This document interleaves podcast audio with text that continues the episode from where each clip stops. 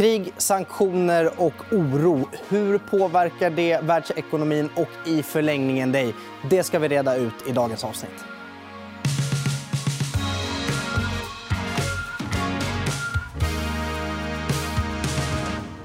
Och för att göra detta säger jag välkomna till Kristina Nyman, Alexandra Stråberg. Tack så mycket. Tackar. När vi ses brukar det ofta vara väldigt trevligt och uppsluppet. Lite mer allvarsamt idag. Jag har känt mig lite nere faktiskt över allt som har hänt. Hur har du känt, Alexandra? Men jag tycker att det här är jättesvårt. Därför det finns liksom en, en privat del som mår ganska dåligt av det här och går med en klump i magen och, och tycker att det är ganska absurt att vi sitter och pratar om det här idag. Men sen också den professionella delen såklart som är lättare att hantera. Men känslan är fortfarande... Ja, nu sitter vi och pratar om krig i Europa. Hur hamnar vi här? Hur hamnar vi här? Hur känner du, Kristina? Nej, men det är bedrövligt, tycker jag. Det, det är inte det här... Ja, visst, som ekonom man kan ju alltid bli lite fångad av att man ska utreda nya saker. Men man hade ju hoppats att det skulle vara något annat man skulle fokusera på. Mm. Eh, precis så. Aha, eh, men det finns mycket att gå igenom för att förklara för tittarna vad som händer med världsekonomin i spåren av sanktioner och mycket annat kring, kring oro. Eh, och, och jag tänker att vi börjar med sanktionerna. Eh, och de är ju många, så det är svårt att reda ut dem allihopa. Men kan de påverka den europeiska ekonomin, den svenska ekonomin, världsekonomin på ett sätt som man behöver vara bekymrad över? Vad tänker du, Kristina? Men det är klart att de kommer påverka, det gör de. Men, men framför allt så påverkar de Ryssland. Eh, och Ryssland är trots allt ganska liten del av världen. Överdriver man Rysslands storlek som ekonomi? Ja, men det gör man ju. Eh, eller jag vet inte vad, men, men det är ju ett väldigt stort land i termer av befolkning. Men, men i termer av B N P är de ganska små. Jag tror de ligger någonstans på två komma fem Sveriges storlek. Så att det är en ganska liten ekonomi på det viset. De har mycket naturresurser. Och det är ju det vi pratar om nu väldigt mycket då, kring eh, olja och gas. Och så. Och de har ju också mat. Och så så att de har ju liksom den här basen. Men de har ju lite av så att säga, högteknologisk industri och så där. Så där är de ju väldigt små. Eh, Men, men det är klart att de här sanktionerna på olika sätt påverkar. Eh, och jag tänker också att det påverkar liksom den allmänna känslan av vad ska man våga göra i en sån här situation. Inte bara då sanktioner, utan att vi är i det här läget, skapar liksom oro. Men det är inte så att jag tror att det här kommer liksom stjälpa världsekonomin på något vis. Eh, I det perspektivet är Ryssland för litet. Mm. Håller du med? Men absolut. Och det kan man ju också se på de skilda effekterna. Men tittar vi på det som händer i Ryssland så ser det ut som i alla fall sanktionerna haft någon typ av effekt. Eh, exempelvis med börsen, hur den har gått, valutan, hur det har gått. Och så jämför vi det med de andra börserna ute i världen där liksom nedgången har varit ganska så måttlig. Eh, och i dagsläget så skulle jag säga att det ser ut som att liksom, effekten på global konjunktur är ju väldigt begränsad. Helt enkelt. Sen så det som jag tänker på här är att för, för den ryska ekonomin där, där är det ju som sagt där slår det direkt. Jag menar, folk står och köar för att ta ut pengar i bankomater och det är risk för finansiell kris och så vidare. Eh, man kommer inte kunna handla och importera och så där. Eh, för, för övriga och kanske framförallt för Europa som ligger närmare men även andra länder, då handlar det ju mer om osäkerhet. Vad betyder det här? Då? Kommer det, hur kommer det påverka? På vilket sätt påverkar finansiella marknader? På vilket sätt kommer, precis som vi har sett tidigare, liksom hur ser spridningseffekter ut? Vem sitter på Svarte Petter? Och så där. Och att det liksom blir en liten sån där... Jag ska säga, ingen vill riktigt göra någonting. Så det finns ju den effekterna. Sen ser vi nu då många europeiska och svenska företag nu som, som kliver ut från, från Ryssland. Då, då. Mm. Vilket ju... påverkar Ryssland väldigt mycket såklart, för det är många som jobbar där, men som också i någon mån påverkar de här företagen. Mm. Eh, hur, eh, ja, men hur mycket är vi beroende av den ryska ekonomin och av att handla med Ryssland? Alltså, vi har ju inte jättestor liksom, exponering. Jag tror att det var knappt en procent till Sverige av Ryssland. Sen så ser vi ju såklart att Vad det, vad det handlar om och där, där liksom Europa är lite eh, sårbara får man väl säga. Det handlar ju om energihandeln helt enkelt. Så det är liksom gas och kanske eller framförallt gas men också olja. Eh, och där har vi ju liksom på något sätt ett ömsesidigt beroende. Eh, men sen är det också som Kristina sa det här med spannmål till exempel där både Ryssland och Ukraina är stora producenter och exportörer. Men generellt så för Sveriges del så är det en ganska liten exponering. Mm. Sen kan man ju, liksom, och det gäller väl generellt då, som sagt, men det är, och sen så är det ju vissa länder i Europa, de som ligger närmare gränsen så, mot Ryssland, som, där finns ju länder som har mycket större handel med, med Ryssland. Finland till exempel då. Men även det drogs ju ner en del efter sanktionerna som kom då efter tjugo fjorton där med Krimhalvön. Så att då drabbas ju Finland ganska hårt i det läget då. Så att, men en del av det här är ju liksom, har ju redan hänt så att säga, och ligger kvar. Men det finns ju länder som påverkas mer. Mm. Så att det är ju olika då mellan så att säga, östra Europa. Eh, centralbankerna de hamnar ju kanske i en liten prekär situation för att vår konjunktur och ekonomi lär ju åtminstone inte må bättre av att det är oro, utan mm. det lär ju behövas någon form av stöttning, eh, även om det är idag eller senare, det vet jag inte. Å andra sidan så har vi inflationen som redan har varit överraskande hög under en längre tid, och sen har vi nu inflationen som får mer bränsle av stigande energipriser till exempel, stigande spannmålspriser också. Blir det inte jättesvårt för centralbankerna? Man vill ju på något sätt begränsa inflationen, men man vill också stötta ekonomin, och det är väldigt svårt att göra samtidigt. Ja, nej, men de handlar ju, hamnar ju i ett svårt läge, men lite olika då var man tittar. Eh, och jag tänker om du börjar med, med U S A, de är längre ifrån, de påverkas mindre, skulle jag säga, liksom mindre av de här också osäkerhetseffekterna som vi kan drabbas av mer i Europa och så. Utan det är väl mer oljepris då. Eh, så de är längre ifrån, de har också fått betydligt bredare inflationseffekter. De har både direkta effekter av höga energipriser, de har de här indirekta effekterna av att kostnader har ökat som förs vidare. Men de har också det som man kan kalla för andrahandseffekter när det påverkar löner och så där. Så där är avvägningen ändå liksom åt att man fortsätter höja, skulle jag säga, eller fortsätter man inte ens börjat, men att man höjer. Sen kanske man inte höjer så mycket som marknaden hade tänkt sig, och det har ju växlat ner.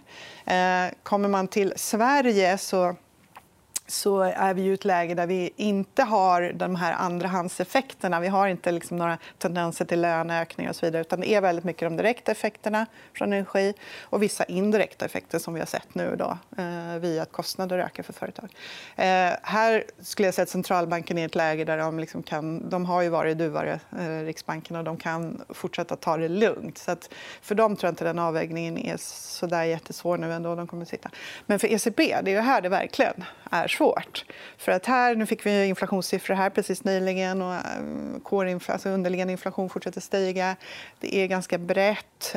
Man, i vissa länder så är man ändå orolig för just de här, att det kommer upp löneökningar. Det kommer bli väldigt mycket högre då, inflation som vi säger, via energipriser och matpriser och så där. Det är något som urholkar köpkraft. Eh, och då höjer räntan, så urholkar du ännu mer. Men samtidigt, eftersom du får, börjar få de här, liksom, att det börjar trea upp priser. Så jag tycker att E C B är det av de som sitter allra svårast här. Eh, och de har ju inte så tydliga vad de exakt ska göra heller. De, ni vet efter senaste E C B-mötet när liksom Lagarde på presskonferens pratade ganska mycket om att, ja, eller inte ville vara så tydlig, rättare sagt.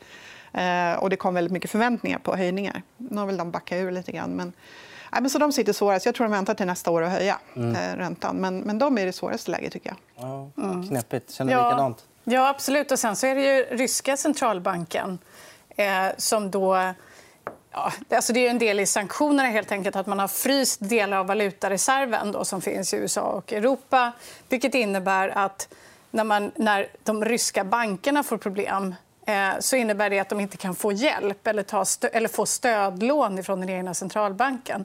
Så det går liksom från två håll.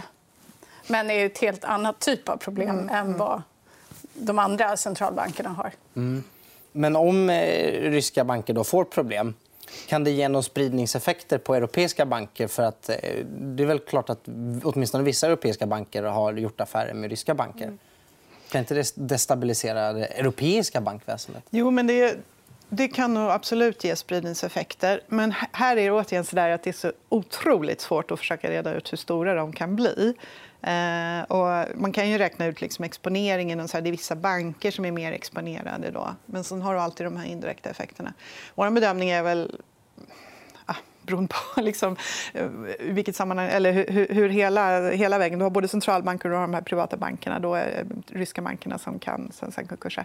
Nej, men att det kan bli problem, och just det här att ingen riktigt vet. Men här skulle jag säga att här kommer ju myndigheter och centralbanker i Europa i så fall gå in och stötta, och kanske bli tvungna att gå in och stötta de här enskilda bankerna då, så att just inte får de här spridningseffekterna. För det är ändå orsakat av de åtgärder som visar sig inför från, från Europa och resten av världen. Så att, men det är absolut någonting som man har ögonen på helt och hållet. Mm. Men det, det känns ju naturligt att det finns en stor folklig vilja att stötta banker som skulle drabbas ja, av det här. Ja, det tror jag. Och sen så är det såklart att vad gäller så man kanske regeringar så kanske måste gå in och stötta på olika sätt om man får negativa effekter på ekonomin och så där. Och det handlar väl fortsatt ganska mycket som vi var inne på med el och gaspriser då, eller så eh, att man kanske får gå in med ytterligare då någon form av finanspolitiskt stöd om det här skulle bli väldigt besvärligt under en lång tid. Nu går vi ändå mot sommaren där det liksom blir en mindre andel av ens utgifter. Tack och, tack och lov om många skäl. Mm, ja, eller hur? Ja. Alexandra, du ville plocka in Kina i den här kalkylen också. Varför då? Nej, men jag tänker att eh, om vi tittar på de här sanktionerna och effekterna som de har på rysk ekonomi, det man försöker liksom orkestrera, det är ju någon typ av eh, finanskris helt enkelt. Det är det man vill åsamka eh, liksom Ryssland. Eh, och då finns det väl liksom, och de här sanktionerna de tar ju på olika sätt. Vi har redan diskuterat ett antal av dem. Eh, men ytterligare en sak som man bör diskutera. Men kan, vad finns det då för livlinor för Ryssland? Och det ena har vi redan pratat om och det handlar om energiexport. Där liksom Europa vill hålla den öppen därför man är väldigt beroende av energi man får från Ryssland. Och Ryssland är beroende av de inkomster man får. Därför att energiexporten uppgår till ungefär femtio procent av den totala exporten. Så det är ju väldigt mycket pengar som de behöver. Men den andra livlinan i det här fallet, det tror jag är Kina. Jag tror inte de kanske är de mest lojala kompisarna. Men trots det så var ju Putin där på O S-invigningen, vilket är en symbolfråga. Dessutom så gick han ju inte, eller han började inte kriga mot Ukraina förrän O S var slut. Det kan vara en tillfällighet eller inte. Och sen så har Kina varit ute och sagt att man tycker att de här sanktionerna som nu har kommit är liksom inte rättvisa eller eh, inte moraliska och har liksom antytt, men ganska vaga ordalag ändå, eh, att man vill liksom hjälpa till rent finansiellt via kinesiska banker. Och där får vi väl se hur, hur goda vänner de faktiskt är. Men borde det inte finnas jättemöjligheter för Kina att göra affärer med Ryssland nu när hela Europa och västvärlden har dragit sig därifrån? Alltså, jag, jag tror att de är, är ganska sugna på både olja och gas. Ja. Helt enkelt. Men jag tror också att där har ju de den bästa förhandlingssituationen. Ja, vi vill jättegärna handla med dig i Ryssland, men det här priset som du ger, det är alldeles för högt. Mm. Sen finns det ju en kostnad också i termer av att man kanske vill vara kompis med resten av världen på något vis, eh, även om liksom relationer med ja. Kina har varit svåra. Och det är klart att skulle du gå in väldigt tydligt och hjälpa Ryssland, då har du ju fått stänga gränsen mot resten av världen också. Så att jag tror Jag tror man kommer vara ganska försiktig och gå in och hjälpa. Men möjligen det man hör nu är lite så att man, skulle, man erbjuder sig att medla kanske. Och, ja, vad nu det betyder då. Ja, de... Jag tror att de testar kommunikationen. Ja. Liksom, för vi har ju egentligen tre krig, om man uttrycker det så, som pågår samtidigt. Det är först det militära kriget. Sen har vi ett finansiellt krig. Och sen har vi ett kommunikationskrig. Mm. Ja, men de skickar ut lite testballonger och ser vad de får för reaktioner. Jag tror det. Mm. Eh, jag har också noterat att yieldkurvan den har ju påverkats av det som händer. Är det någonting som man behöver vara orolig för? För den brukar man ju prata om som en klassisk varningssignal för finansiella marknader. Ja, men jag tänker nu att man får tänka lite grann varför. Och yieldkurvan man pratar om den, ja, men det är ju hur, hur korta och långa räntor rör sig i förhållande till varandra. Eh, och det man har sett nu är väl att långa har gått ner en del. Det har korta också, men att långa har gått ner ytterligare lite grann. Och lite mer i U S A också.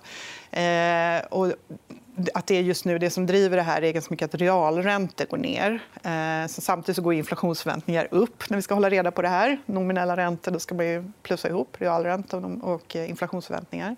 De går åt olika håll. Och att realräntor går ner nu, ja, men det finns ju en viss oro här nu, också en flykt liksom, lite tillbaka till säkra amerikanska dollar och så där. Så att det är flera faktorer som driver där. Så att jag tror inte det i sig är någonting som du ska vara orolig för.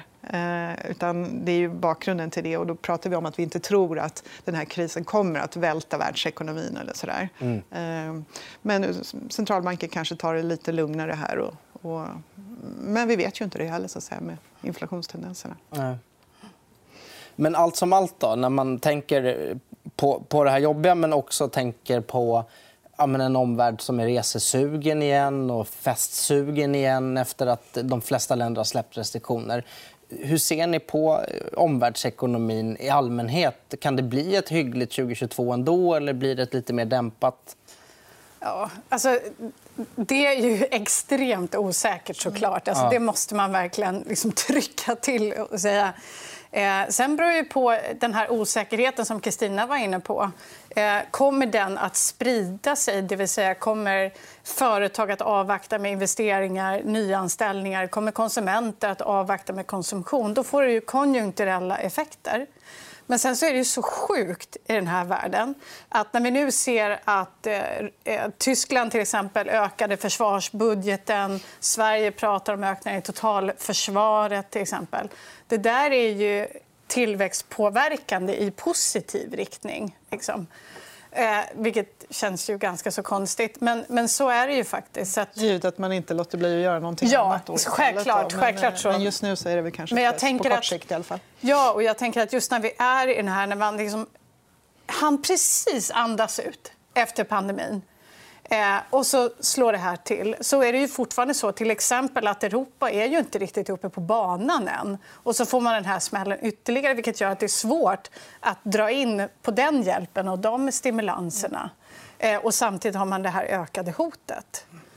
Vad gäller resor där också så tänker jag att det är ju, här kommer det också påverka olika länder olika precis som det gjorde under pandemin beroende på hur man beroende. Och, och är det någonstans där eh, ryska inflytande på övriga världen ändå kanske på, för vissa länder har varit ganska stort så är det ju att det är en stor turist turistgrupp. Och det hör man ju ibland i Sydostasien och många länder som, inte, som är ganska tveksamma till att uttala sig så mycket. Man pratar om Vietnam och så där, som har haft väldigt mycket ryska turister. Och det gäller ju även i Europa. Så att, i någon mening så, så, så är det klart att vissa, vissa länder kommer att påverkas. Och det är precis då när man vill börja bygga upp den här med resandet igen.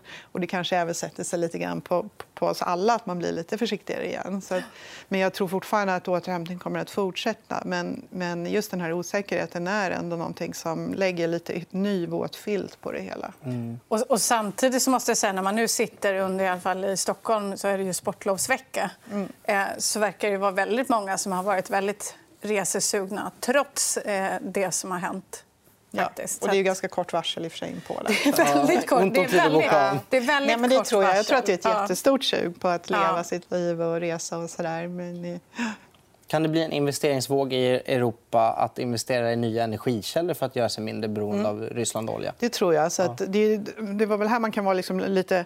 Dels kan man vara lite orolig om det är så att försvarsutgifter som ska tränga bort så att man inte investerar i, i klimatåtgärder då, av olika slag. Å andra sidan så är ju att investera just nu i alternativa klimatkällor är ju liksom en väg ur de här problemen. Så att jag tror att det här faktiskt kan snabba på just övergången till, allt, till liksom fossilfri energikällor då istället. Då. Och, det, och det hoppas jag också. Sen så vet jag att om man tittade på just den här energiexporten från Ryssland till Europa och hur den såg ut och ponera att den skulle avstanna. Därför att de här investeringarna tar ju ganska lång tid att få till. Och... Så att det finns ju en hel del. Och då pratar man om, men om man ska lösa det här, då pratar man över vintern. Så pratar man till exempel om att man skulle behöva avvakta med att stänga ner de tre sista kärnkraftverken och liknande i Tyskland. Att man skulle behöva öka användningen av kol. Och just kolet är ju inte perfekt i klimathänseende. Liksom. Men jag tror att det handlar om att man vill ju minska sårbarheten. Därför att den situationen som man sitter i nu, alltså så här, man ska vara lite efterklok. Hur smart är det att lägga hela sin liksom, energiförsörjning på Ryssland?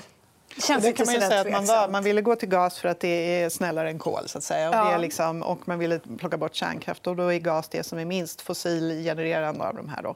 Eh, och då har man liksom valt den här vägen. Eh, men samtidigt kanske man inte har varit tillräckligt snabb för att bygga ut de här alternativa källorna. Så jag tror precis mm. på kort tid det kan bli mer koldioxidutsläpp för att man måste gå till kolet. Men samtidigt så kan det ändå öka på att du faktiskt bygger på de här alternativa mm. investeringarna ja. och vindkraftverk kan ju gå kan ju gå ganska snabbt eh, om man bara kommer förbi alla regleringsfrågor och lyckas få upp dem. Ja. Jag tror att man har gjort en ganska, ganska gedigen inventering av sin energiförsörjning. Det tror jag. Mm. Men det låter ändå på kort sikt kanske lite jobbigt men på lång sikt eller medellång sikt lite mer hoppfullt ändå för klimatet med. Ja men för jag tänkte först det här nu är det liksom stopp igen och så där, lite som en pandemin att man var orolig att det skulle ta bort helt men men jag tänker ändå att det kan finnas ett hopp där. Ja. Ja, det är bra. Det behöver vi. Ja, vi tar den. Ja, vi tar, vi tar, vi tar den. Vi tar det vi får ja, vi tar just den. Nu. Mm. Tack så mycket för att ni kom hit, Kristina Nyman, Alexandra Stråberg. Det var hela dagens avsnitt. Men om du tittar via YouTube, tryck hemskt gärna på prenumerera. Lämna också gärna en tumme upp och en kommentar. Och varför inte tipsa en kompis om avsnittet och kanalen. Vi är tillbaka snart igen. Ha det fint. Hej då!